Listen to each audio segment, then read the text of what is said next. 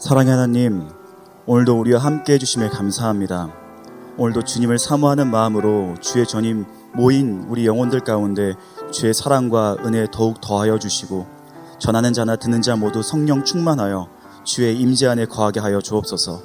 그렇게 하실 일을 기대하고 소망하고 찬양하며 살아계신 우리 주 예수 그리스도의 이름으로 기도드립니다. 아멘. 할렐루야, 이른 아침부터 주의 말씀을 삼아여 오신 여러분을 축복하고 사랑합니다.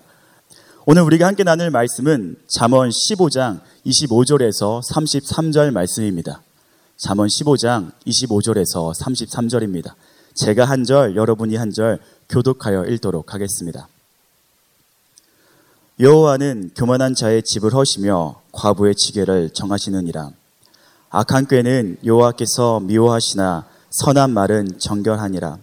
이익을 탐하는 자는 자기 집을 해롭게 하나 뇌물을 싫어하는 자는 살게 되느니라. 의인의 마음은 대답할 말을 깊이 생각하여도 악인의 입은 악을 쏟느니라. 여호와는 악인을 멀리하시고 의인의 기도를 들으시느니라. 눈이 밝은 것은 마음을 기쁘게 하고 좋은 기별은 뼈를 윤택하게 하느니라. 생명의 경계를 듣는 귀는 지혜로운 자 가운데 있느니라. 훈계 받기 싫어하는 자는 자기의 영혼을 경히 여김이라. 견책을 달게 받는 자는 지식을 얻느니라. 여호와를 경외하는 것은 지혜의 훈계라. 겸손은 종기의 길잡이니라. 아멘. 오늘 우리가 함께 아침에 살펴볼, 함께 살펴볼 잠언 15장 후반부의 내용은 그 시작인 25절에 등장하는 교만과 마지막 절 33절에 등장하는 겸손의 대조를 이루는 내용으로서 교만한 자는 교만이란 말과 같이 스스로 높은 위치를 취하려 하고 싶고 풍성함을 애써 이루고 싶어 하지만 그것을 이루지 못할 것이고 오히려 여호와를 경외하는 자, 겸손한 자, 여호와 하나님 앞에서 스스로를 낮추는 자는 하나님께서 그를 높이시며 풍성함을 영화로움을 즉 존귀함을 누리게 한다는 말씀입니다. 사랑하는 성도 여러분, 우리는 우리의 삶이 교만함을 둘러 입는 것이 아니라 언제나 여호와 하나님을 기억하며 그의 앞에서 마땅히 행해야 하는 겸손함을 옷 입고 주님이 친히 인도하사 이르게 하시는 존귀함을 매일같이 누리는 삶이 되어야 할 줄로 믿습니다. 교만한 자가 자기 스스로 높은 위치를 취하고 싶고 풍성함에 이루고 싶지만 그러지 못하는 이유가 바로 하나님께서는 그 교만한 자를 매우 싫어하시기 때문입니다. 하나님께서 교만한 자를 얼마나 싫어하시는지를 알 수 있는 것은 바로 오늘 본 말씀 25절에 나타나 있습니다. 함께 우리 다시 한번 읽어보도록 하겠습니다. 여호와는 교만한 자의 집을 허시며 과부의 지게를 정하시느니라. 여기서 과부의 지게, 지게란 말은 그 말 그대로 땅의 경계를 뜻하는 말입니다. 과부는 구약시대 이스라엘에서 대표적으로 표현하고 있는 사회적 약자를 나타냅니다. 그러니까 과부의 지게를 정하신다는 말씀은 하나님께서 약자의 울타리가 되어 주신다는 것입니다. 이것을 토대로 1절의 말씀을 다시금 보자면요. 하나님께서는 사회적 약자들의 울타리가 되어 주셔서 그들이 빼앗기지 않게 든든히 지켜 주시지만 오히려 교만한 자는 그들이 세운 집이라도 허물어 버리신다는 말씀입니다. 그만큼 하나님께서는 교만한 자를 얼마나 싫어하신지를 잘 나타내 주고 있습니다.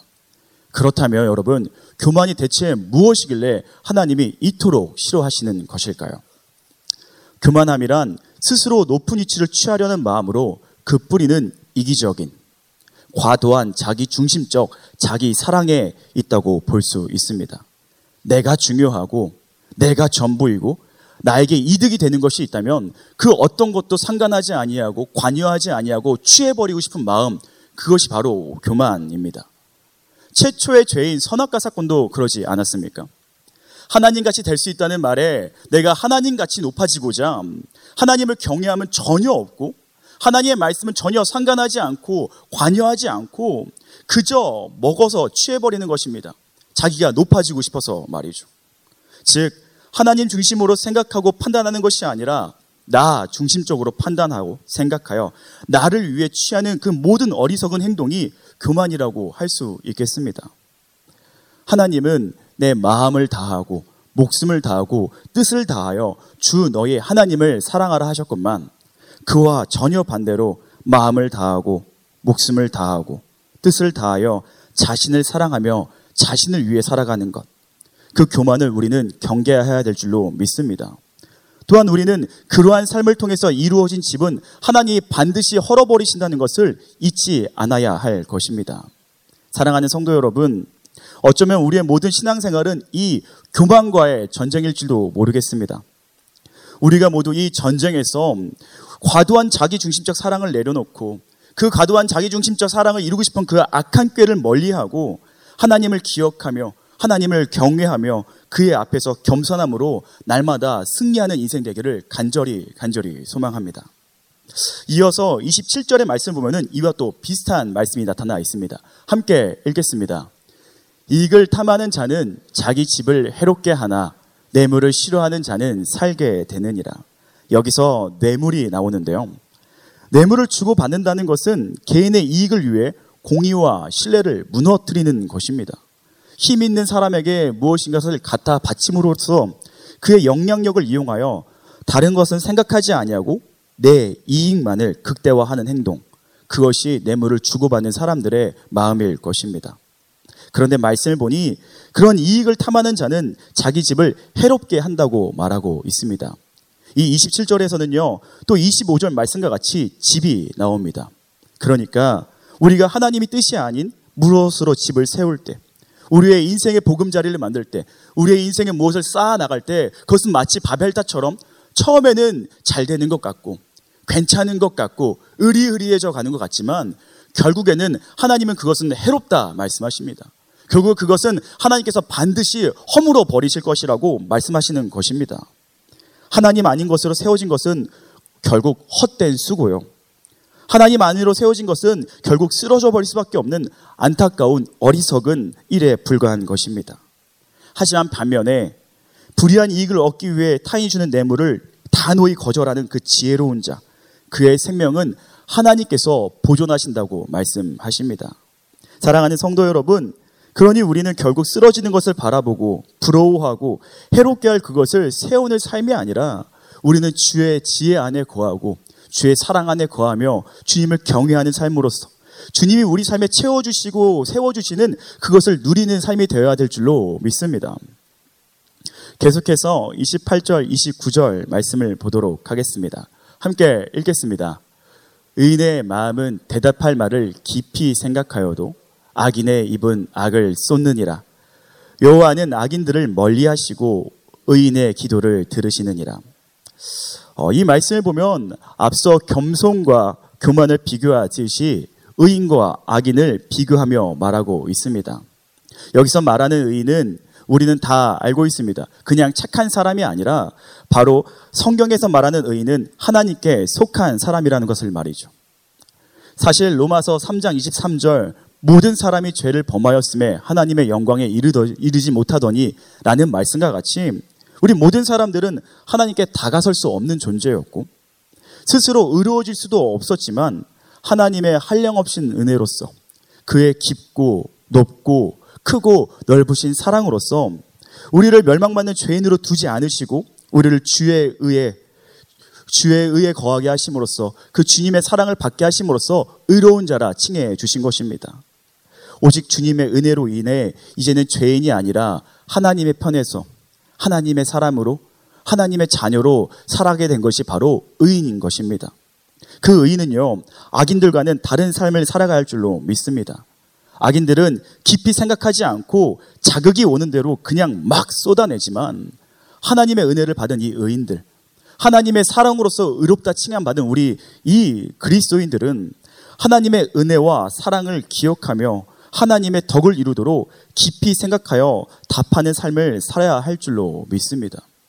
저도 이러한 삶을 살기 위해서 아침마다 기도할 때마다 하는 습관과 같은 행동이 하나 있습니다.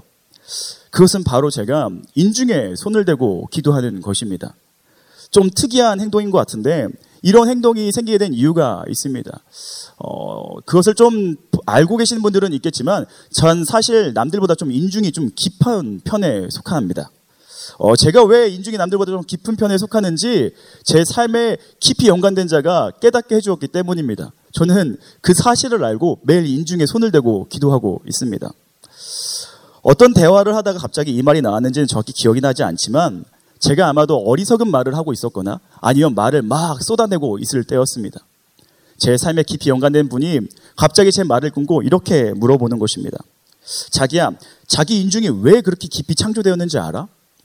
어, 저는 생각해보지 않은 이 질문에 그냥 제가 하던 말을 멈추고 왜? 라고 물어봤습니다. 그러더니 그녀는 검지손가락을 딱 들면서 이렇게 말했습니다. 말을 줄이고 하나님 말씀을 더 들으라고. 많은 말을 하는 것이 아니라 깊이 있는 말을 하고 오빠는 더 그러라고 이렇게 꾹 눌러놓은 것이라고 말했습니다. 어, 이 대답이 참 황당하고 당황스러웠지만 저는 제 아내를 통해서 하나님이 제게 주시는 말씀과 같이 느껴졌습니다. 아, 저는 그래서 그 말을 들은 이후 아침마다 주님이 친히 더 꾹 눌러주신 이 인중을 잡고 이렇게 기도합니다. 주님, 나의 말을 줄이고 주님의 말씀을 듣기 원합니다. 주님, 주님이 친히 눌러주신 이 입술 가운데 파수꾼을 세우사 해야 될 말과 하지 말아야 될 말을 알려주옵소서. 하나님, 오늘도 이 입술을 하나님의 덕을 세우는데 사용하여 주옵소서. 매일 이렇게 기도합니다. 제 개인적인 좀 이상한 간증일지 모르나 사랑하는 성도 여러분, 우리의 입은 악인의 입과 같이 통제 없이 자극이 오는 대로 그냥 쏟아내는 입이 되어서는 안 됩니다. 악인의 입과 같이 내 마음과 내 판단과 내 욕심의 것들을 이것저것 쏟아내는 입으로 살아가서는 안 될 것입니다. 하나님의 은혜를 기억하면서 그의 앞에 겸손함으로써 하나님 마음을 전하는 입으로 기도하는 입으로 하나님의 덕을 세우는 입으로 살아가야 할 줄로 믿습니다. 30에서 31절 말씀을 보면은 이렇게 말합니다. 눈이 밝은 것은 마음을 기쁘게 하고 좋은 기별은 뼈를 윤택하게 하느니라 라고 말하는데 이것도 교만과 관련 지을 수 있습니다. 개인의 이익만을 추구하는 이가 다른 이에게 가장 좋은 기별인, 가장 좋은 소식인 복음을 전하는 것은 하나님께서 우리의 주인이 되어주신다는 그 복음의 이야기를 전하는 것은 좋게 받아들여지도 않고 전할 수도 없을 것입니다. 또한 눈은요, 사람의 마음의 눈이라고도, 마음의 문이라고도 하는데, 아이일 때는 이 마음의 문이 참 맑고 밝습니다. 그런데 나이가 한 살 한 살 들어갈수록 그 밝음이 점점 없어지기도 하는 것 같습니다. 그것은 아마 세상의 악함에 때묻고 마음의 욕심과 욕망이 점점 가득 차기 때문이 아닐까 합니다. 세상의 음란과 타락으로 흐리멍텅해진 눈, 흐려진 눈, 욕심에 번들번들 거리는 눈, 그런 눈들과 기도에 젖은 눈, 하나님 은혜 가운데 하나님 말씀을 바라보는 눈, 바로 성도의 눈은 다른 눈이 되어야 될 줄로 믿습니다. 왜냐하면 우리 마음 가운데 들어있는 것이 전혀 다르기 때문이죠. 욕심이 들어있는 눈은 번들번들 악을 토할 뿐이지만 하나님 말씀이 들어있고 하나님의 경외함이 들어있는 눈은 온유하며 겸손한 눈, 밝은 눈이 될 것입니다. 마치 죽을 때까지 그렇게 살았던 모세와 같이 말입니다. 신명기 34장 7절 말씀입니다. 모세가 죽을 때 나이 120세였으나 그의 눈이 흐리지 아니하였고 기력이 쇠하지 아니하였더라. 온 지면에 온유한 자라고 칭해졌던 그 모세. 하나님을 경외했고 하나님을 두려워할 줄 알았고 하나님 말씀을 청조했던 그 모세의 눈은 죽는 그날까지 흐려지지 않았다고 말하고 있습니다. 사랑하는 성도 여러분, 우리의 눈도 그런 눈이 되기를 간절히 소망합니다. 평생에 밝은 눈으로 살아가면서 하나님을 경외하고 하나님을 두려워할 줄 알고 눈이 흐려져 분별하지 못하고 악인을 따라 쫓아가는 그런 어리석음이 없는 그런 눈이 되기를 간절히 소망합니다. 생명의 경계도 하나님의 말씀이니 이것을 듣는 귀는 지혜로운 자입니다. 그러나 반면 훈계를 싫어하는 사람은 자기 생명을 버리고 사망의 길로 들어서는 어리석은 사람입니다. 우리는 말씀의 책망 소리를 들을 수 있는 귀를 가진 지혜로운 사람들로 살아가기를 하나님 말씀을 바라보는 그 밝은 눈으로 살아가기를 그래서 그 지혜로운 길을 생명이자 삶을 융택하게 하는 복을 개인의 담장을 넘어 가정과 일터와 사회와 열방 가운데 흘려보내는 그 좋은 소식을 전하는 그런 거룩한 자로 살아가기를 간절히 소망합니다. 사랑하는 여러분, 오늘 말씀 가운데 꼭 기억해야 될 것이 있습니다. 그것은 교만은 패망의 선봉이요. 겸손은 존귀함에 이르는 길이라는 것입니다. 세상은 피라미드를 그리면서 이렇게 말합니다. 한 명이라도 더 밟고 올라가라. 한 명이라도 더 밟고 올라가라. 너가 존귀하게 되는 거다. 아무도 너를 높여주지 않는다. 스스로 높이게 올라가기 위해서 노력하지 않으면 도태될 뿐이다. 나 중심된 가치관은 세상의 가치관이자 너무나 당연해진 세상의 세계관일 것입니다. 우리는 어쩌면 그 익숙한 소리에 그 세계관에 물들어 피라미드의 꼭대기만을 바라보며 거기에 앉아서 인정을 받고 싶고 박수를 받고 싶고 누군가들이 나를 우러러 보게 하고 싶은 마음에 나도 모르게 교만한 삶을 하나님을 기억하지 않는 삶을 추구하는 삶을 살아가고 있을지도 모릅니다. 자신만이 있는 삶. 하나님은 기억하지 않고 오직 나만 박수받고 싶은 삶. 나를 통해 하나님이 영광을 드러내는 것이 아니라 오직 내가 잘났다고, 나를 박수치라고, 나를 인정하라고 그렇게 악한 삶을 나도 살아가고 있을지 모릅니다. 그러나 사랑하는 성도 여러분, 우리는 눈을 들어 피라미드 꼭대기 있는 것보다 더 위에 계신 하나님을 바라보길 소망합니다. 우리의 눈이 세상의 피라미드 꼭대기에 머무는 것이 아니라 그 피라미드 꼭대기보다 더 위에 있는 하늘, 그 하늘 위에 계시는 하나님을 바라보기를 간절히 소망합니다. 그 하나님께서 모든 역사의 주관자이십니다. 그 하나님께서 모든 일을 정리하실 것입니다. 하나님 없이 애써 스스로 올라간 피라미드는요, 그 바벨탑은 하나님이 그냥 허시는 헛수고에 불과한 것입니다. 그러니 우리는 지혜롭게 하나님을 알고 그를 경외하며 그 앞에서 겸손히 낮아진 자가 되기를 그가 높이신 것을 기다리는 자가 되기를 간절히 소망합니다. 언제나 하나님 계시다는 것을 기억하는 우리. 하나님 앞에서 두렵고 떨리는 마음으로 행신을 올바르게 지혜롭게 살아가는 그 자가 겸손한 자요. 하나님이 존귀하게 하시는 자입니다. 사랑하는 성도 여러분, 이제 우리는 하나님을 향해 나의 유익을 따라 나의 무엇을 따라 이것을 주세요. 하나님 저것을 주세요. 내게 이게 필요합니다.